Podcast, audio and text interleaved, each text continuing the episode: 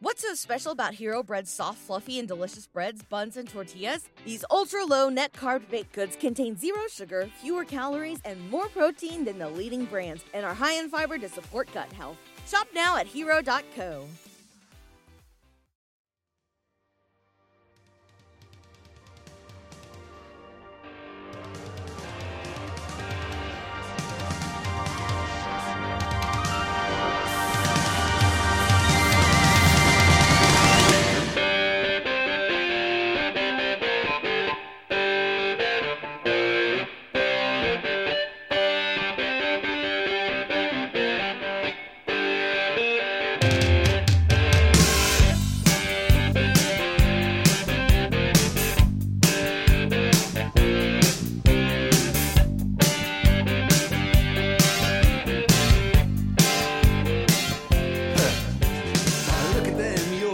back, ladies and gentlemen, to the Week 6 edition of the RosterWatch.com Tradecast. My name is Byron Lambert. Uh, this is where we gather every week to discuss the trades we're considering making or the guys that may be in play this week in your league, along with uh, general trade strategy. And I'll tell you what, it's rare that we have a week that's this hefty, this burly on the trade market. I'm expecting some absolute blockbusters this week. A lot of guys that can be moved in either direction and certainly some marquee players on the buy side of the market, especially at the wide receiver position. So let's dive right in. Uh, you know, we don't always look back at the week before, but it's early in this year's edition of the trade cast. So I thought it might be good to just kind of look back at what we talked about last week and how that uh, dovetails into week six on the fantasy football trade market. Remember, guys, the, the trade market is the other place where you can improve your roster th- over the course of the season other than uh, just on the waiver wire. And look, we don't do deals just to do deals. I feel like I already see those type of things coming through over at rosterwatch.com where people want to make moves just to make moves. That's not what we're here for. You know, we want to buy with a purpose, we want to sell with a purpose. We want to attempt to buy low and we want to attempt to sell high. I mean, I want to sell to a guy who values an asset more than me. I want to buy from somebody who values an asset less than me. And we must remember that not everybody's a must sell or a must buy. A lot of this is simply about being opportunistic, about circumstances in your league, your needs, the climate in your league um, surrounding the players uh, in focus today. And of course, we don't ever want to make a trade that imperils our chances of winning this week unless we are going after a huge, enormous fish and we got to bite that bullet and we're like a one loss or undefeated team and we think we can take a risk and absorb a, uh, a closer matchup this week than maybe uh, previously expected in order to net ourselves uh, that really, really big fish. It's, for instance, last week somebody offered me in one of my leagues uh, Jonathan Taylor for Josh Jacobs and either Chris Olave or DeVonta Smith. And I actually thought at the time, before we knew Josh Jacobs was going to have another breakout game, that that would have been a pretty fair trade in my mind to go after somebody like Jonathan Taylor. But because he was hurt, it was going to leave me thin on my starting lineup at the running back position last week, and I was a 500 team, and I just didn't think it was prudent to take that chance. And lo and behold, I stuck with my roster, and I got a really important win. And now I'm in better shape um, this season. I mean, this week. Uh, to start operating from a position of strength is what we always prefer to do at rosterwatch.com. We want the leverage. Um, let's see here. Uh, in terms of last week, we recommended selling Rashad Penny. That obviously looks good in hindsight. We recommended selling Jamaal Williams. Same thing there. Uh, Miles Sanders came back down to earth to that 17 touch per game guy that we told you that he was. Uh, Clyde Edwards Helaire came crashing back to earth. All of those cells look really good. The Brandin Cooks cell looks really good from last week. I think Dameon Pierce is The, the only one then, and again, we said he was not a must sell last week. We said Dameon Pierce was the real deal, and you were super happy to have him and to roster him, but we thought he was the kind of guy you could go after a really big fish with. And actually, after he put another great performance together in week five, uh, you're feeling more bullish about keeping Pierce, but I actually do think it makes it even more plausible that you could go after one of the biggest names in fantasy with a player like Dameon Pierce if you're so inclined uh, if you have the luxury to do so on your roster. And of course, last week we told you to buy Dalvin Cook. That looks good. We told you to buy Alvin Kamara. That looks good. You know, we told you to buy Kyle Pitts. I think that looks good just because he's returned to practice this week.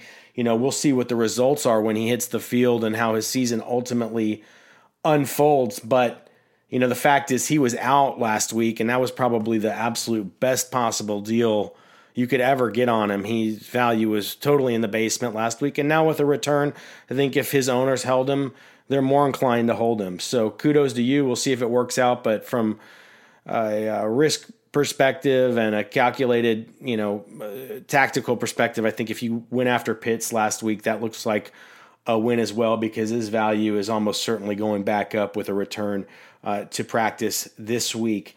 All right, folks, let's hop into uh, the week six trade market, like I said, it's absolutely enormous. I'm going to start with a guy. Look, it's almost impossible to trade guys that you just picked up on the waiver wire because your league mates just find that fishy. They feel like you're trying to get one over on them, even if it's a fair deal. That said, Taysom Hill was a massive priority on waivers this week. People really spin up for him. He's a hot name. I think he could add value. And conceivably, he was a guy that was maybe rostered even before uh, waivers this week. And I'll tell you what, I'm going to give some credit to the trash man on this one because I was getting lathered up to spend a big waiver priority on Taysom Hill on waivers this week. Um, you know, I was surprised to see that the trash man really didn't assign.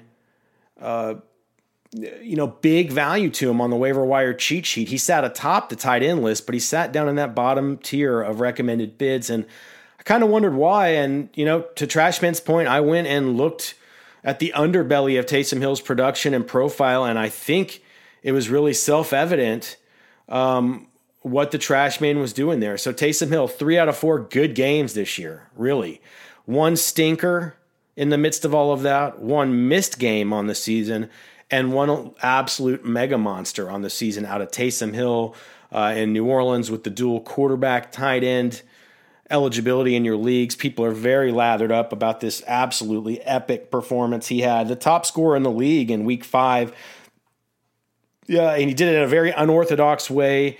And he's a guy you can plug into tight end. And a lot of times when we have this dual eligibility and a guy um, is producing more like a superior position and you can play him at an inferior position, boy, that feels like a real boon. But I think it's very interesting to drill down into what Taysom Hill's done here, really on the season. Uh, he is tied in three in terms of points per game on the season, which I think is a terrific selling point.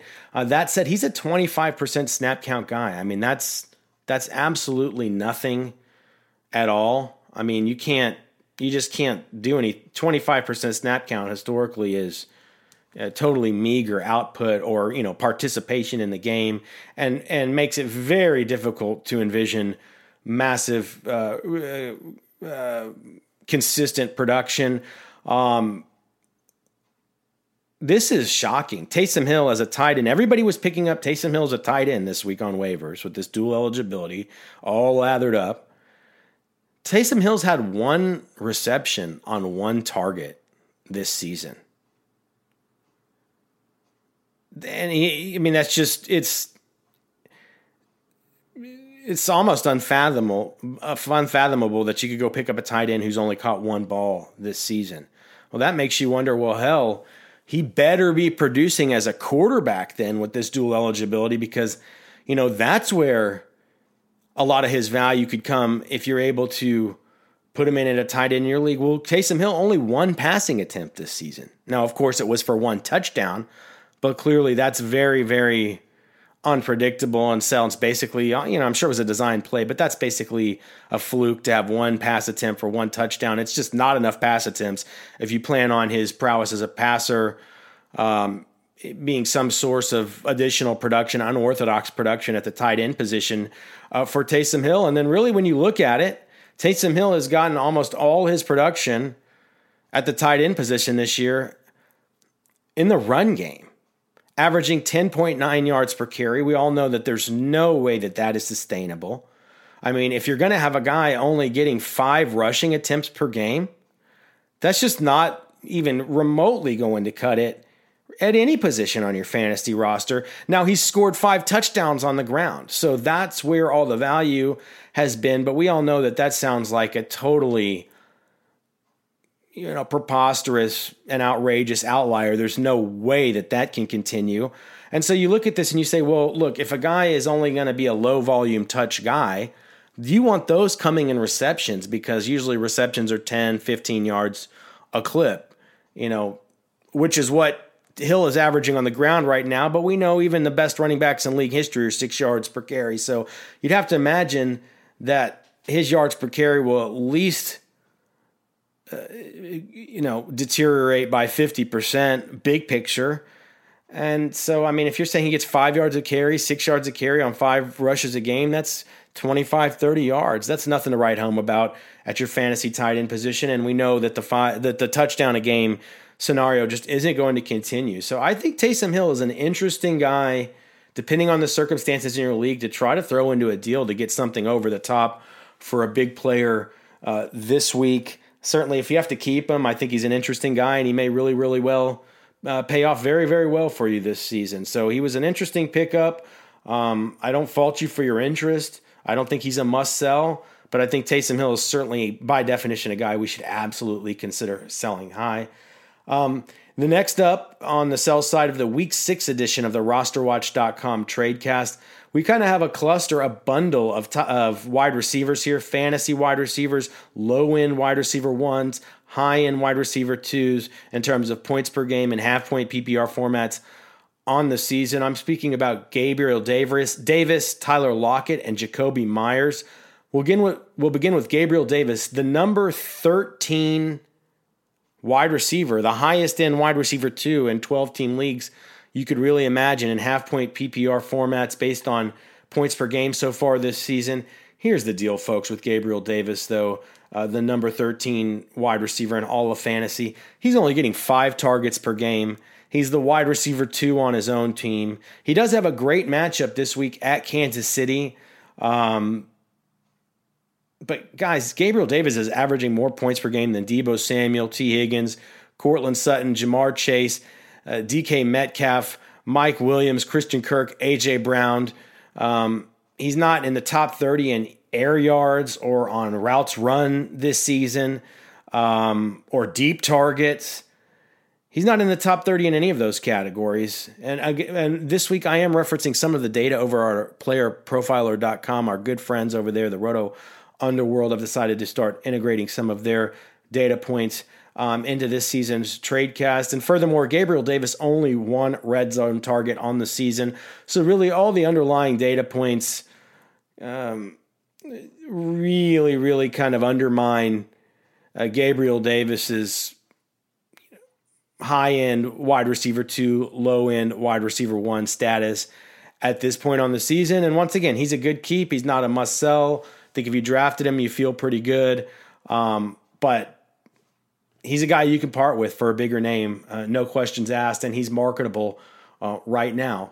Uh, right there in that same basket with Gabriel Davis, uh, I think a little bit of a better profile. The number 12 wide receiver in half point PPR points per game on the season. Technically, a wide receiver one, an absolute steal of the draft so far this season. Tyler Lockett of the Seattle Seahawks, uh, double digit games the last four weeks in a row. He's averaging eight targets per game, better than Gabriel Davis, but still, you know, really not ideal. Uh, he's number five in the league in air yards and deep targets you know, maybe that continues with somebody like Tyler Lockett, but it sounds pretty rich. And only two red zone targets so far on the season. Again, Tyler Lockett, a good keep, but I think he's a guy with long term name value that's kind of been restored now because of the performance of Geno Smith, putting up legitimate numbers week after week. He's a guy your league mates are familiar with. I think you can peddle him for a more prestigious player in return this week.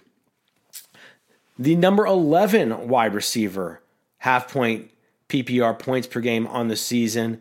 Jakobi Meyers of the New England Patriots. It looks like Mac Jones is getting closer to return this week. Um, you know, which I know uh, we've had some interesting quarterback play the last few weeks there in New England, but you know, certainly getting Mac Jones back is a boon. I will say this: Jakobi Meyers missed week three and four with an ankle injury this season, so it is kind of a small sample size with him so far through uh, the first portion of this season. But all of his numbers really corroborate with Meyers' use last season in the Patriots offense. So I think it's a pretty reasonable assessment we're looking at here. Um, he had a breakout last week. Uh, that said, it was against a terribly decimated and injured Detroit Lions secondary. Uh, last week. So I think we put some context on the week five performance with Meyers. Nine targets per game, very respectable. So better than Lockett, better than Davis here. I think Meyers, you know, you're feeling pretty good. He's not a touchdown dependent wide receiver. That said, against uh, uh, using uh, the data points over at playerprofiler.com, you drill down a little further, you see that Jakobi Meyers, number two in yards per route run on the season, number one in yards per pass, team pass attempt.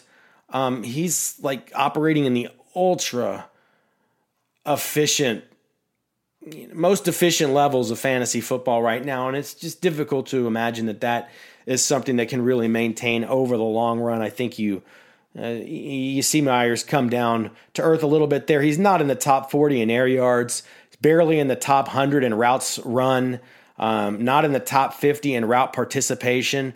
I will say Davis, Lockett, Meyers all have middling matchups this week. So if you have to keep them, you're not in bad shape.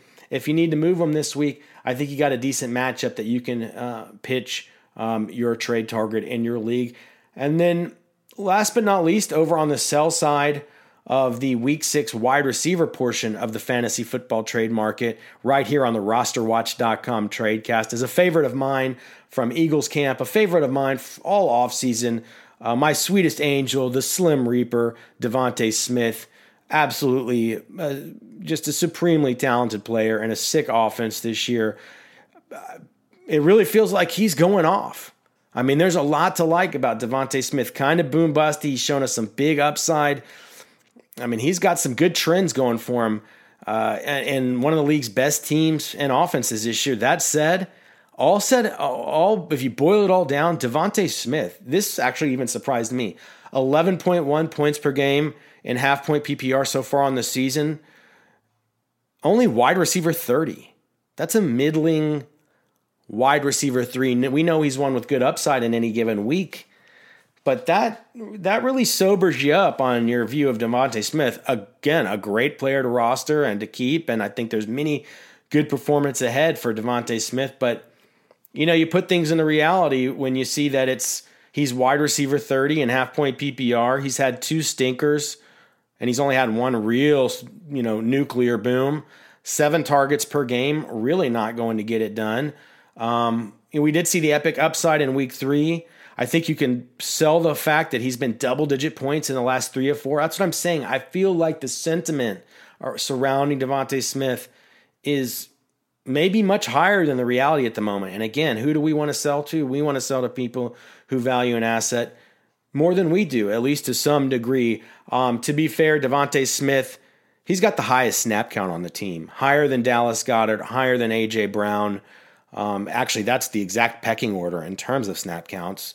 Uh, it goes Smith, Goedert, Brown.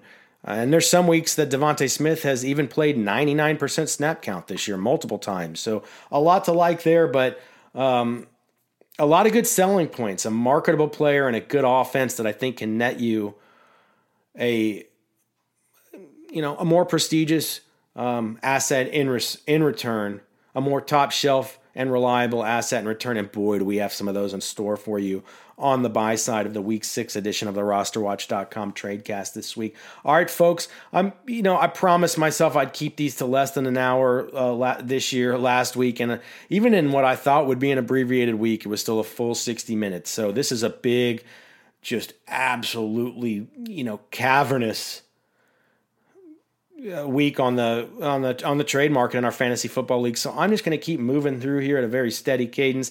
Tony Pollard at the running back position on the sell side of the week six uh, fantasy football trade market. Three double digit fantasy games and half point PPR out of the last four for Tony Pollard. He's RB 33 on the season to Elliott's Ezekiel Elliott's RB 42 on the season. People are smitten with Pollard. People are biased towards him. People are wishful towards what they want to happen with Tony Pollard, and that contributes to their bias, which can work to your favor if you are a prudent uh, wheeler and dealer out there on your trade market. 10.2 touches per game for Tony Pollard, simply not going to get it done. Uh, Ezekiel Elliott, 17.2 touches per game. 2.6 targets per game for Tony, Tony Pollard. Respectable, uh, not anything to write home about. 5.6 yards per carry. I'll tell you, I really that that really just is the type of player that Tony Pollard is. A just quick footed slasher, north and south, elusive in his own uh, kind of subtle ways. I, I think that probably maintains, and that's a part of the reason that he's been so good on such little volume 40 to 45% snap count guy, while Zeke is a 65% snap count guy. Uh, you know, with Dak returning, I don't think this is going to change. This is how the Cowboys intend to run their offense. Um, so why not see what's out there for Tony Pollard? He's a flex that you play every week if you have to or if you need to, but you're not really thrilled about it, right? You're playing the RB2 on the Cowboys. Again, a fine asset, but he's a flex. Why not? He's marketable. Why not put him uh, in a deal and go after somebody that you think has bigger upside and more reliability rest of the season? Continuing on with the running back side of the sell portion of the week six fantasy football trade market, Jeff Wilson of the San Francisco 49ers, four double digit games in a row, coming off the best game of the season. Uh, number seven matchup of the week at Atlanta this week. RB 21 on the season, 5.1 yards per carry for Jeff Wilson. I think that's kind of the player he is. I think that's a little bit of the function of the running back in this offense. 16.4 touches per game, only 1.8 targets per game. Um, Eli Mitchell still nowhere in sight for the 49ers. He's a ways out. So I don't think that you have to you know, he's kind of out of sight, out of mind. I don't, I don't think that he really comes to the equation. Any kind of trade deal right now. I mean, there is always fears of a dreaded RBBC uh, running back by committee in San Francisco. Your league mates also know that, but I don't think anybody believes in Tevin Coleman and what he did last week, or really the rest of that crew right now. It looks like it's Jeff Wilson's backfield for the most part, and I think he's a guy. Uh, that you can move to a desperate and losing team this week uh, that needs multiple players in return, I would certainly consider it. A guy that reminds us of Jeff Wilson, a former 49er, Raheem Mostert, that used to average the big yards per carry when he had the opportunities in that 49ers backfield, that muddled 49ers backfield historically. Mostert, he's gone from a 55% snap count guy to a 70% snap count guy over the last month. Really, there's only one week of the season, I think it was week one, that he was a sub 50% snap count guy behind Chase Edmonds. So we have this narrative brewing after the last two weeks that Mostert has really seized the role based on touches and performance and, and also on snaps, but really look at it, he's basically he's been the lead guy almost the whole season in terms of the snap count. So maybe the writing on the wall has always been there, and it's just that he's performed and he's taken this kind of taking this thing and running with it. I um, obviously has a rapport with Mike McDaniel, who probably um, you know has a lot of familiarity with them and may have a little bit of favor towards uh, Mostert. And look, I, you know, we all, a lot of us on the half point and standard PPR draft cheat sheet over at rosterwatch.com. I was at two days of Dolphins camp and we were pretty bullish on Mostert late in our drafts uh, as a guy who could pay, you know, could pay us some value. So we got a lot of exposure to him. I know a lot of you guys roster him are feeling pretty good um, about it right now. Um, that said, I think that the narrative is kind of really surging on Raheem Mostert right now. And I personally, after having been at those camps for two days, even I've been on the Mostert train, I'm not ready to dismiss Edmonds to the extent or degree that everybody else is right now. I still very much think this pendulum could swing around at various points over the season. It could be a hot hand situation at some times. We know that Mostert certainly has an injury history. He already missed practice this week on Wednesday with a knee. I think the reports are today that He's returned to practice. Um, that's still, I think, that said, I, I do believe, I think the market is still having a bit of an overreaction to the disparity, uh, the sentiment surrounding the disparity between Raheem Mostert and Chase Edmonds at this juncture in the season. It very, it very well may continue to bear itself out. Um, but, uh, you know, it doesn't mean that we can't try to be opportunistic with Mostert. As a matter of fact, I think he's absolutely the type of player you can do that with right now. 15 to 18 touches per game over the last two weeks for Mostert. Uh, versus 12.8 on the season. That's where we've seen the real uptick 4.6 yards per carry, 2.4 uh, targets per game. Uh, good numbers uh, for Raheem Mostert uh, at this juncture, making him uh, a you know again a decent guy to hold, but also an interesting guy to try to pedal on your trade market this week for somebody you have more faith in long term. Speaking of a guy who's quietly been taking the lead for longer than publicly, uh, you know, the public consensus would have you believe, Rhamondre Stevenson, running back for the New England Patriots. Guys, he's been a 55 to 60% snap count guy all season except for week one. And he was 90% snap count in week five. Uh, we know Harris got a little bit nicked up in that game. Um, but the truth is, Rhamondre has kind of very quietly, from a participation aspect, been the lead guy all season. So it's kind of a Johnny come lately on this narrative that maybe Rhamondre is brewing and taking the lead in New England. I, that may have happened a while ago without anybody noticing. Uh, three good games in a row for Rhamondre Stevenson. Uh, he's RB 26 points per game, half point PPR on the season. To Damien Harris's RB 28, half points per uh, game uh, PPG on the season. Damien Harris, four and a half yards uh, uh, per carry, two targets per game, 13 uh, touches per game on the season, all inferior to Rhamondre Stevenson, 5.5 yards per carry, 3.2 targets per game, 16 0.2 touches per game, and not uh, touchdown dependent at all for Stevenson.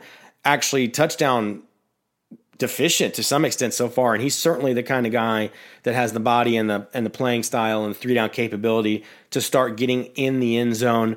Um, you know, the fact is, it is there's a lot to like there about Stevenson. Uh, but we, we are hearing Harris is back limited to practice today. We'll see if he goes uh, this week. It's the number three matchup of the week at for fantasy running backs at Cleveland this week. A lot to like, but look, it is still a pretty significantly split backfield uh, on the long view uh, in New England this season. So do with that information what you may, but I certainly think Rhamondre Stevenson shapes up as a guy with a nice profile to try to move on uh, the fantasy football uh, trade market, the sell side of it this week. Say goodbye to your credit card rewards. Greedy corporate mega stores, led by Walmart and Target, are pushing for a law in Congress to take away your hard earned cash back and travel points to line their pockets. The Durbin Marshall credit card bill would enact harmful credit card routing mandates that would end credit card rewards as we know it. If you love your credit card rewards, tell your lawmakers hands off my rewards. Tell them to oppose the Durbin Marshall credit card bill. There is no better example of who to try to sell right now. Actually, I think he is the quintessential example of a must attempt to sell right now. Again, remember, all, not all these guys are must sells. A lot of them are just, you know, maybe sell if you can do the right deal, or sell if you can be opportunistic, or see what's available, or, you know, sell based on circum circumstances in your league. But some guys really are must sells, or at least must attempt to sells. And there's no better example of that this week than Michael Carter, running back, New York Jets. He's RB 36, half point PPR points per game on the season, and falling. Along with his touches, targets, snap count, all of that's falling for Michael Carter. He began the season in week one, a 60% snap count, 17 touches, 100 yards, nine targets, all in week one. That has quickly evaporated and devolved to 11.5 touches per game, two and a half targets per game, and only a 43% snap count over the last two weeks for Michael Carter. He has been officially usurped by the studly and beastly rookie running back Breece Hall who's really showing out right now. I mean, our comp for him, my comp for him, and you guys know I love Kenneth Walker, a player we'll talk about here also in a second. But even I just told the guys at Roster Watch, I said, we cannot have Kenneth Walker over Breece Hall in our rookie rankings. Hall is just way too much a stud uh, across the board from his profile. I said he reminded me a lot of Leonard Fournette meets Antonio Gibson. He certainly had a lot of Jonathan Taylor to his profile. And I also thought there was a little dash of Josh Jacobs there. So when you look at that list of comps, Breece Hall, a hell of a prospect, and that's manifesting quickly in New York as he has really uh, seized the lead. Uh, has really seized uh, the lead there, and even so, Breece Hall was still out targeting Michael Carter the first month of the season uh, before uh, the pendulum kind of swung all the way his way these last few weeks. 3.4 yards per carry for Michael Carter on the season versus Breece Hall, 4.9 yards per carry. Breece Hall, 5.8 targets per game, just simply elite. Unbelievably elite numbers for a rookie. Guys, it's over for Michael Carter. He's living off the sugar high from two touchdowns last week and his best fantasy performance of the season. Take this opportunity. It's probably your last opportunity to sell Michael Carter to a less informed fantasy owner in your league who look everybody knows at this point it's a it's a it's a committee and there's a rookie that's looking good but a, there's still a lot of guys that just look at fantasy points. Carter coming off of a big game get you know get what you can for him now. Maybe package him in a deal to the Breece Hall owner who wants the handcuff at this point. But I, I really would recommend this is really your last opportunity to try to obtain anything of value for Michael Carter on the fantasy football trade market. As a matter of fact, I think some people are going to have to begin dropping him soon. However, given the two touchdowns last week and the bottom line fantasy production, not all of your league mates may know that. Kenneth Walker at the running back position. You guys are going to be surprised that I would ever bring up Kenneth Walker in what looks like the nut situation with Rashaad Penny out, one of our sweetest angels and just uh, just sickest prospects in recent years at the running back position. Um, a guy that I've loved uh, since well over a year ago in college. I was alerting everybody, hey, get him on your Devy squad. This guy looks sick.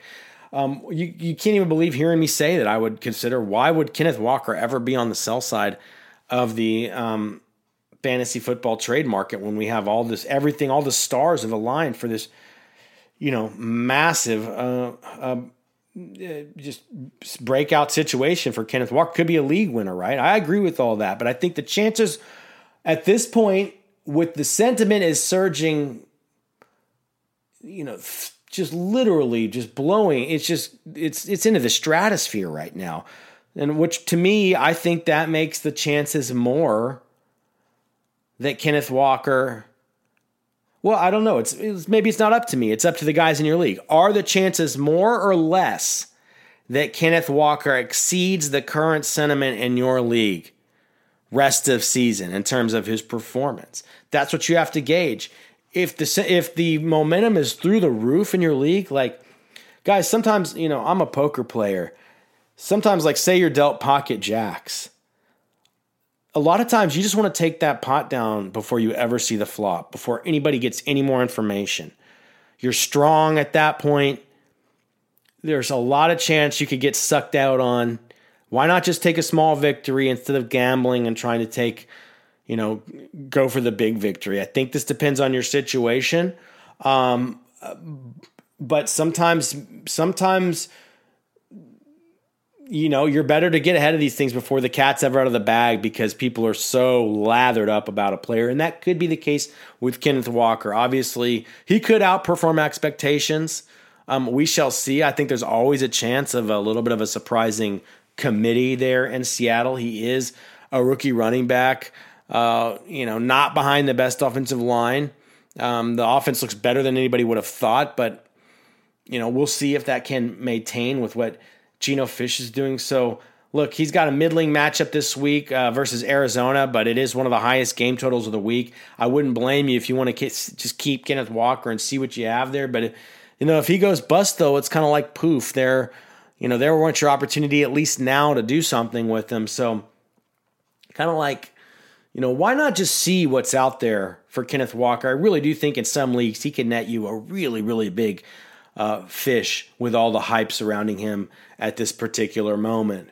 Um, tell you what, guys, you know, I think we're going to need some big bullets to fire at some of the big names we're about to get to on the sell. I mean, on the buy side of the week six uh, fantasy football trade market. So you may also want to go back to last week's guys. You know, sometimes, oftentimes, we're a week ahead of the market here on the rosterwatch.com tradecast, which reminds me, like, most people are a week behind on the trade market. People were telling you to sell Antonio Gibson literally seven days ago. Well, it was too late. He was coming off an eight point performance and a 40% snap count. Like, you got to have some foresight here. Whoever was doing that, it's like that's useless information, right? This that's a lazy tout service that you're using. They're not giving you any advantage um, there. Usually we're a week early, so sometimes you really have to. Sometimes I'm a week early here. Um, so sometimes we gotta just say, okay, who was on the list last week? Maybe those guys are still in play. Again, we were selling last week Jamaal Williams, Miles Sanders. Think Penny's out of the equation this week, but Clyde Edwards Helaire, Brandin Cooks, Dameon Pierce. Those might all be guys that you can still throw into deals this week for some of the bigger players that we're about to discuss here in a few minutes. Um, well, first, there's a couple of other guys that I wasn't sure what to do with this week. I've seen their names come up on the message boards at rosterwatch.com and you know truly I think in the end there probably holds. A lot of these guys that you're not sometimes you're not sure is this a guy a buy or a sell? And I think ultimately that usually means they are a hold. But let's talk about them because it could be one way or the other in your league. I think you need to identify the circumstances. Travis Etienne of the Jacksonville Jaguars, probably a hold, but a guy I think you can shop to see if he's over or undervalued in your league right now. Uh, in my opinion, Travis Etienne, I think he's worth a couple of decent flex or bench type players. Um, if I could get, but you know, if I could give two low end players for Travis Etienne, I would because there are some trends going in his direction right now. If I could sell him though for two good flex guys because people are buying the narrative that he is taking the lead in this backfield after the last week or, week or two.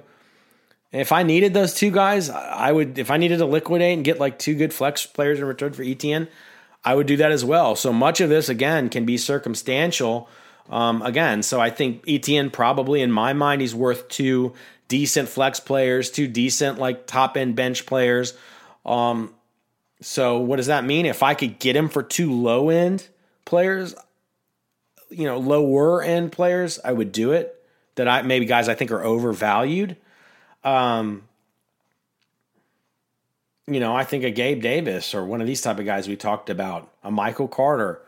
You know, those are dudes that I would consider. You know, can you take Gabriel Davis and Michael Carter and get a Travis Etienne? If you could do something like that, I'd be really interested. That said, if I could sell Travis Etienne uh, for two players that I think are of greater value, I would certainly still consider it. So I think take the temperature in your league on Travis Etienne, whether you roster him or whether somebody else rosters him. And then the other guy, I think, is very much in the same boat.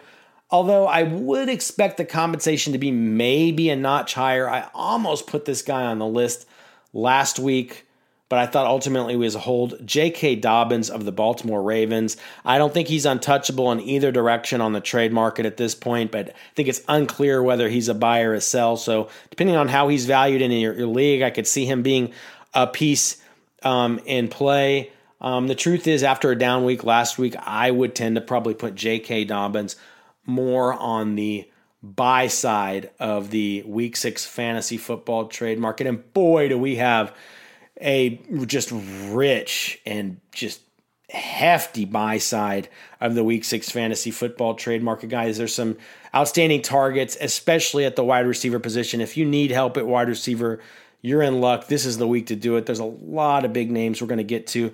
But first, I want to tell you guys about a new feature at rosterwatch.com. Um, you know, we have a lot of gratitude for all of our listeners, followers, and subscribers across all of our platforms. our social media over at SiriusXM, our podcast, and of course over at the site at rosterwatch.com. And we've decided um, that we want to uh, we want to pay it back. We want to do something to give Roster Watch Nation a big thank you every week for all of your loyal support. So the trash man himself has decided to put some of his own hard earned money up to grabs every week for Roster Watch Nation. That's right. The feature every week is going to be called Win Trash Man's Money. Um, every week, you guys, uh, it'll be a featured uh, post over on the ticker at rosterwatch.com. So to join this week's Win the Trash Man's Money featured contest for Roster Watch Nation, just click the link on the ticker at rosterwatch.com or click the link pinned on our Twitter feed at rosterwatch. And you guys will have an opportunity to uh, join either a big NFL pick'em for the weekend, or some weeks we'll do a uh, big uh, Squares pool for a primetime game. I think we're being doing a maybe a Sunday night football Squares pool. Win the trash man's money, where he'll be giving away, uh, you know, money uh, for free to members of Roster Watch Nation. Uh, remember that you will need to join from your mobile device. Look for the post. Win trash man's money. The week six feature over on the ticker at rosterwatch.com, or look for the link to join uh, pinned at the top of our Twitter feed at RosterWatch. Uh, that contest should be available um, uh, through either avenue here very, very soon. All right, folks, let's turn the page over to the buy side of the Week 6 fantasy football trade market. Once again, I'm Byron Lambert here hosting the rosterwatch.com tradecast. And folks, it looks like he's returning to a limited practice and probably going to play this week after not practicing on Wednesday. But I think you still need to see what's going on with Jonathan Taylor, one of the biggest names in all of fantasy football, the consensus overall number one draft pick in all of fantasy this year, a young stud with enormous upside, just totally coveted uh, in the very highest of tiers in Dynasty, a player that we should be very, very interested in taking a risk uh, and pursuing in the fantasy football trade market and living with the results. We'll be able to sleep easily at night, whatever happens. If we're going uh, to war with players like Jonathan Taylor, didn't practice Wednesday. Sounds like he's uh, back at practice uh, today. Surprising that Nyheim Hines is also back at practice after a concussion. Um, the, the team seems to think that Jonathan Taylor will play this week in week six. It's a middling matchup in what's projected to be a low scoring affair versus Jacksonville. Um, really, only one noteworthy performance of the season for Jonathan Taylor way back in week one. That seems like an eternity ago for his uh, managers. Um, no buy until week 14 for Jonathan Taylor. 22.5 touches per game for Jonathan Taylor, an absolute monster. Four targets per game. You love to see that. RB 22, though, in points per game, half point PPR on the season. I mean, certainly there's a lot of meat on the bone for Jonathan Taylor. And by definition, his value must be depressed at this uh, juncture. No doubt his owners are frustrated. Uh, with the start to the season for Jonathan Taylor, and his owners could very well be losing or near winless teams right now, making them ideal targets uh, in, in trades. If you're a winning team with you know, plenty of assets, you should absolutely consider going after Jonathan Taylor. Um, you know, very very strongly this week. Um, before he has a big rebound and he'll no longer be on the market. Again, we say it all the time. Some of these guys, not even about getting a discount. It's just it's news that they're even on the trade market. I think Jonathan Taylor is in that bucket right now, and I would suggest that you see what's going on with him in your league. Maybe an even better target I think you can get a better deal on him. Joe Mixon, Cincinnati Bengals, on the buy side, the running back buy side of the Week Six fantasy football trade market. Uh, we said last week that he belonged basically with Dalvin Cook on last week's um, podcast, but he'd had a decent week four, just a good enough week four to get him off the schneid and out of the woods. He didn't make the cut last week, but we predicted if he didn't string together another good performance in week five, he'd be right back here on the tradecast or rosterwatch.com. And, um, of course, he's on the docket this week. Um, that's for sure. Uh, RB 23 points per game on the season, half point PPR. 23 touches per game, absolutely eye popping for Joe Mixon. 5.4 targets per game, super elite for Joe Mixon. He's only scored one touchdown this season. We know that they're going to get positive regression there. There will be a rebound for Joe Mixon. That reminds me a little bit of last season, a slow start and then absolutely gangbusters down the stretch. He was second basically only to the aforementioned Jonathan Taylor down the stretch at the running back position last week. Nearly a 75% snap count guy is Joe Mixon. Uh, he has his bye week in week 10, so it's not looming, um, you know, imminently. Uh, he does have a below average matchup against New Orleans this week. Maybe another feather in your cap if you're attempting to attempting to purchase on Mixon this week on the trade market. But guys, here's the here's just you know this is the uh, this is the juice right here. I mean, week seven through nine, Aaron, uh, Joe Mixon gets three top seven matchups for fantasy running backs all in a row Atlanta, Cleveland, and Carolina. Guys, buy Joe Mixon right now if you can. Aaron Jones on the buy side of the fantasy football trade market. Not as bullish on Aaron Jones, but given the pedigree, I think there's just a lot that still it's a calculated risk. 15 touches per game, 6.4 yards per carry, 3.8 targets per game, and a 63% snap count for Aaron Jones on the season to AJ Dillon's 50% snap count. And all of that said, AJ Dillon 3.9 yards per carry. He's not been impressive. How do you put how do you take touches away from Aaron Jones? for Dillon coming on at less than four yards a carry. Only 2.8 targets per game for A.J. Dillon. He is getting 4.4 touches per game. So when he's in the game, even on a lower snap percentage, he's getting the he's getting the attempts. Um, that said, I, I, you know I, I think as the Packers offense gels, this is a whole new iteration of that team. There's a chance they gel and they improve and they lean on Aaron Jones. I mean, I think at this point we have to be honest and say they're just not going to be generating as many points as we are accustomed to.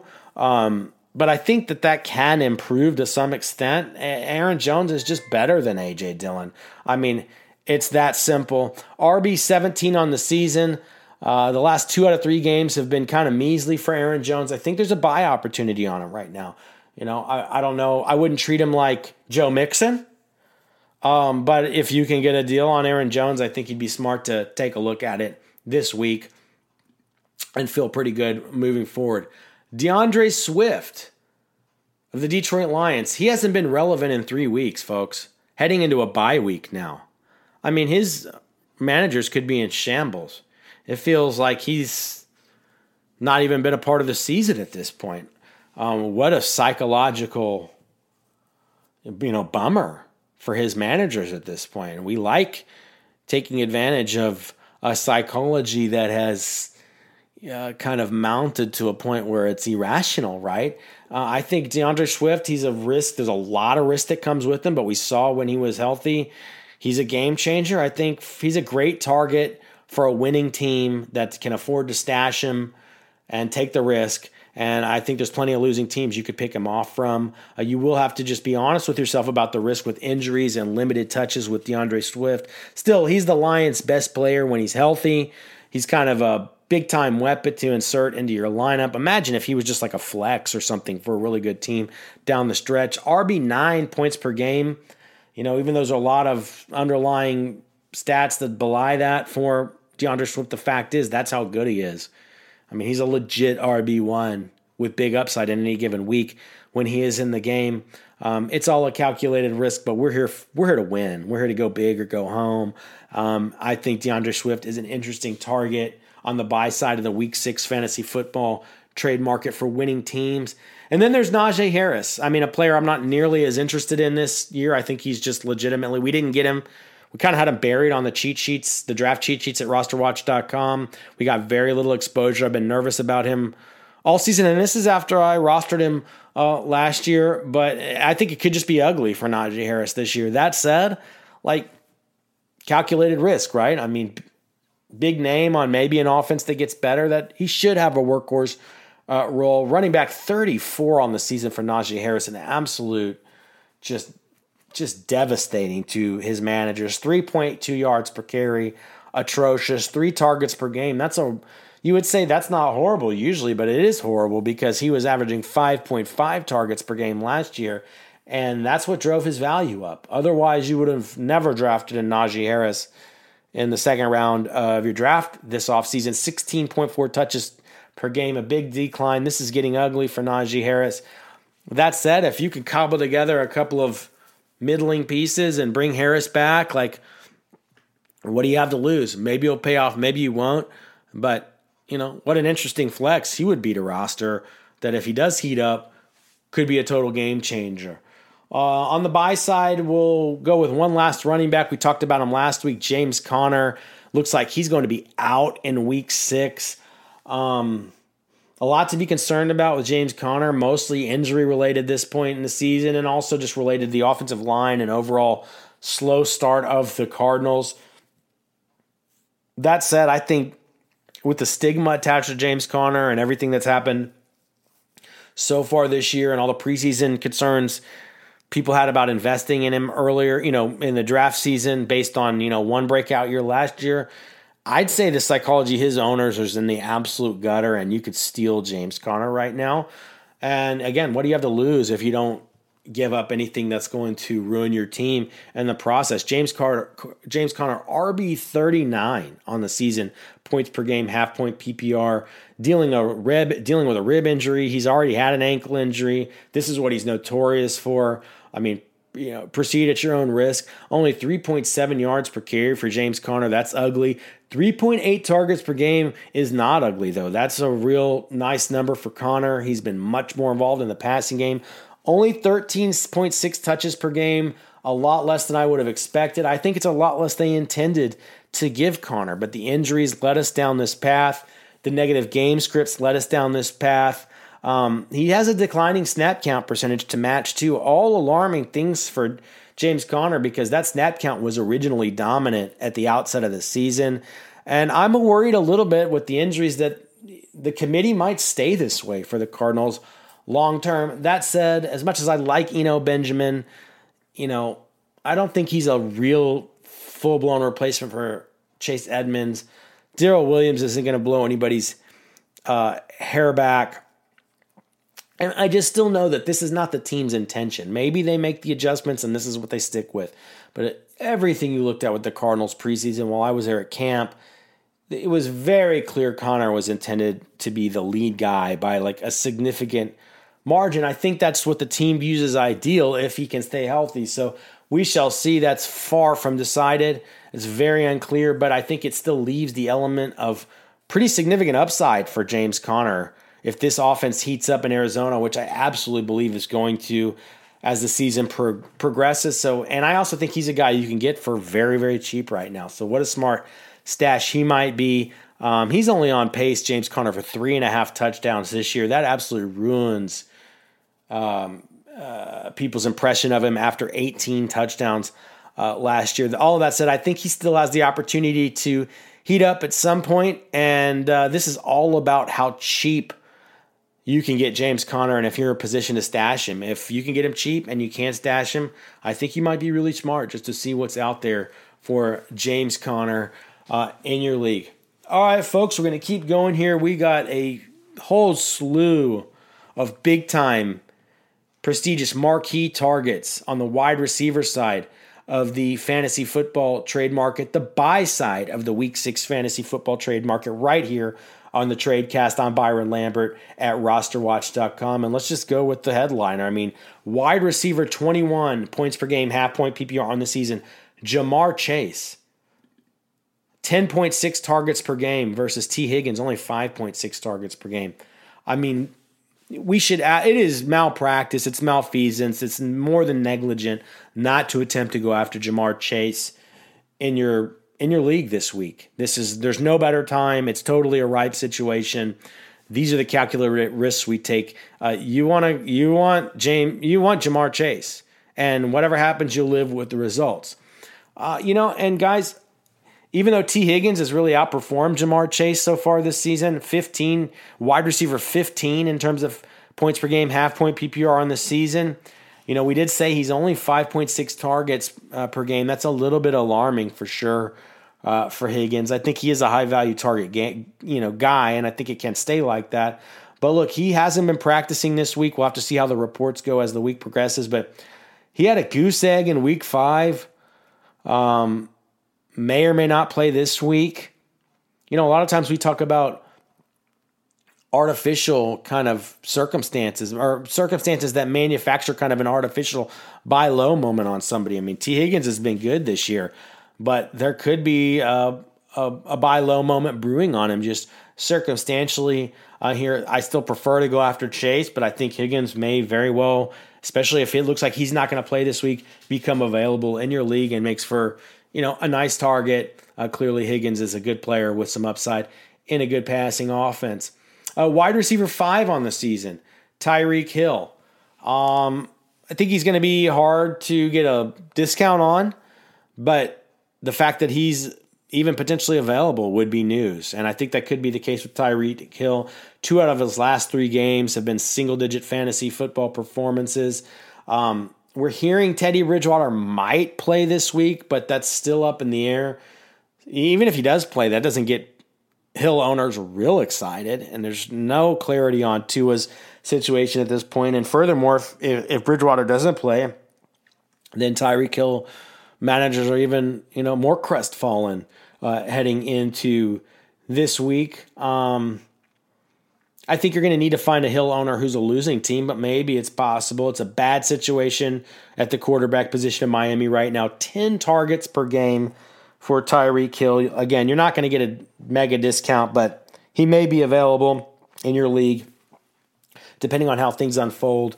And I would certainly check it out. And of course, his his teammate Jaylen Waddle, wide receiver nine on the season, half point per game PPR uh, formats, uh, uh, uh, points per game. Last two games, last two performances for Jaylen Waddle, less than five points each, and only seven point six targets per game combined with an unsteady quarterback situation right now. This may create a buy window on Jaylen Waddle, one I'm certainly happy to consider taking my chances with. Uh, wide receiver four on the season, points per game, half point PPR. Davante Adams, he's got a bye week. He's heading into a bye week. Oftentimes, just on its own, a bye week. If there's a somebody who's a manager that's a losing manager, a bye week on its own is enough to create kind of a manufactured buy moment on a player who otherwise would never even, you know, uh, be available. Uh, but you couple with that, you know, maybe a looming suspension over the way that Davante Adams has been charged with a misdemeanor assault on shoving the cameraman in Kansas City. Maybe that's creating enough uncertainty, uh, uh coupled with the bye week, to a losing owner and you're a losing league mate in your in your league who rosters Davante Adams, I don't see if you could be opportunistic and pick him off. If you're a winning team, I think that's an interesting move. Uh, AJ Brown, wide receiver, 22 on the season, points per game, half point PPR, only nine or nine targets per game. Not only nine per targets per game. That's a that's nine is still a solid number. Um, but certainly after a hot start, I think people have probably come down a little bit on AJ Brown. And I know as much as I like Goedert and you know DeVonta Smith, I like the whole Eagles, you know, um, arsenal uh, there. I think like everything they have to offer. I mean, I, w- I was there at training camp. AJ Brown is an absolute and total and utterly dominant force in the passing game for the Eagles, and I know at least to some extent he's really the guy that they want to be uh, the number one. If I could get a deal on AJ Brown, uh, I'm absolutely thrilled to take a look at it. Um, similar boat, maybe even better situation. Wide receiver 26 on the buy side of the week six fantasy football trade market. CeeDee Lamb, 10 targets per game. With a Dak Prescott return nearing, you know, it could still take a week or two once he gets back for things to get fully on track. But CeeDee Lamb has all kinds of upside here, and at wide receiver 26, um, unclear if Dak is going to play this week. Looks like he still may not. I think he might have a window. It's a tough matchup on paper against the Eagles this week for CeeDee Lamb. Um, and then let's kind of move down to a tier below those guys. I think Ja'Marr Chase, Tyreek Hill, Davante Adams, AJ Brown, all very interesting guys, top shelf guys to go after. Tee Higgins, Jaylen Waddle, maybe a notch below interesting guys you might be able to take a look at on your trade market this week. And then I'd say even a notch below that, you have Michael Pittman, wide receiver 28. I mean, guys, this is a the the the the the cupboard is full this week in terms of you know, marquee fantasy football wide receivers you can attempt to trade for and get a deal on. If you need a wide receiver, this is the week. Um, I, I, I, I encourage you to act this week because it's not always like this. I've been doing this for years. It's rare that the trade market is this gigantic and robust in general. It's rare that there's that many solid sell side of the uh, guys on the on the sell side, and we've got this kind of depth of, you know, really high end talent on the buy side. Michael Pittman, wide receiver 28, only nine, or he's averaging nine targets per game. Again, not only. Um, that's a good number for Michael Pittman. There's other concerns there in Indianapolis. Uh, that said, he's not been performing, and I think you could get a deal on Michael Pittman right now. But you need to make your own evaluation. Maybe he's a guy on a team that you're just not interested in. I wouldn't blame you for that. But, you know, most of this is circumstantial. Not every wide receiver we're talking about here is going to be on a team willing to part with them um, at this juncture. But I guarantee of all these wide receivers we're talking about, a couple of them are going to be. Maybe it's Michael Pittman and your league. Wide receiver 10 points per game, half point PPR on the season. This is actually shocking, and it's on a small sample size. But Michael Thomas, New Orleans Saints, um, only three games played. He's missed the last two. Still not practicing this week. We've had the emergence of Chris Olave. We've got a turbulent quarterback situation in New Orleans. I mean, not something you want to definitely like anchor your ship to, Michael Thomas, but you know, he's still not practicing with that toe. He's kind of out of sight, out of mind. If he was a guy that you kind of took as a stash, I wouldn't hate it. We've seen he's got wide receiver 10 upside. Um, some of that contingent on touchdowns. He's definitely been a little bit touchdown dependent only 7.33 targets per game. You're not going out of your way to acquire Michael Thomas, but I'll tell you, maybe he's the kind of guy that's a throw in that equalizes a deal that you think you're buying a little low on. You know, you're happy to take him back in return and potentially see what happens. Maybe of more, more allure and even of more value. Wide receiver 49 on the season. That's just absolutely astounding. Diontae Johnson, Pittsburgh Steelers, 10 targets per game. I mean, he's still getting that's that's double digit targets is still you know that's a number that we you're still very pleased with. But zero touchdowns on the season for Diontae Johnson. You know it won't stay that way. You know we're hoping that the quarterback situation potentially improves with Kenny Pickett. I mean, there's a lot to be concerned about with Diontae Johnson. But what we know is at 10 targets per game, where the opportunity meets talent, eh, there's no way he's wide receiver 49 on the season. He's going to be better than that. How much better we shall see. But the point is, if you can buy him at value now, I think there is some profit to be had potentially, perhaps on Diontae Johnson if you can get the right deal on him. Uh, right there with him, wide receiver 47 on the season, Jerry Jeudy, only 5.8 targets per game, a much different story than the 10 targets per game with Diontae Johnson. Obviously, major questions surrounding the Broncos offense. All of that said, it's Jerry Jeudy in an offense that maybe it'll heat up. Like, I don't think you're going, you're not going out of your way, and you don't have a high expectations for Jeudy.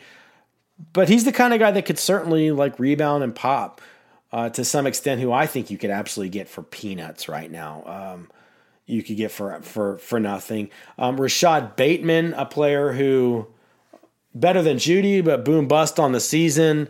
He's been out for a couple of games in Baltimore. Uh, people aren't thrilled with him. He was supposed to have some big breakout. I think he's a guy that it's unclear if he's going to play this week. You could target him. And then last but not least, you know, a long time um, know, favorite, I suppose, of Roster Watch Nation, Keenan Allen. He's been doing it for a long time, a good player in a good situation. Can't stay healthy. The hamstrings bugged him all season. So really missed most of the season. It's unclear if he's going to play this week. Um, he's another guy I think like you could probably get a steal on Keenan Allen.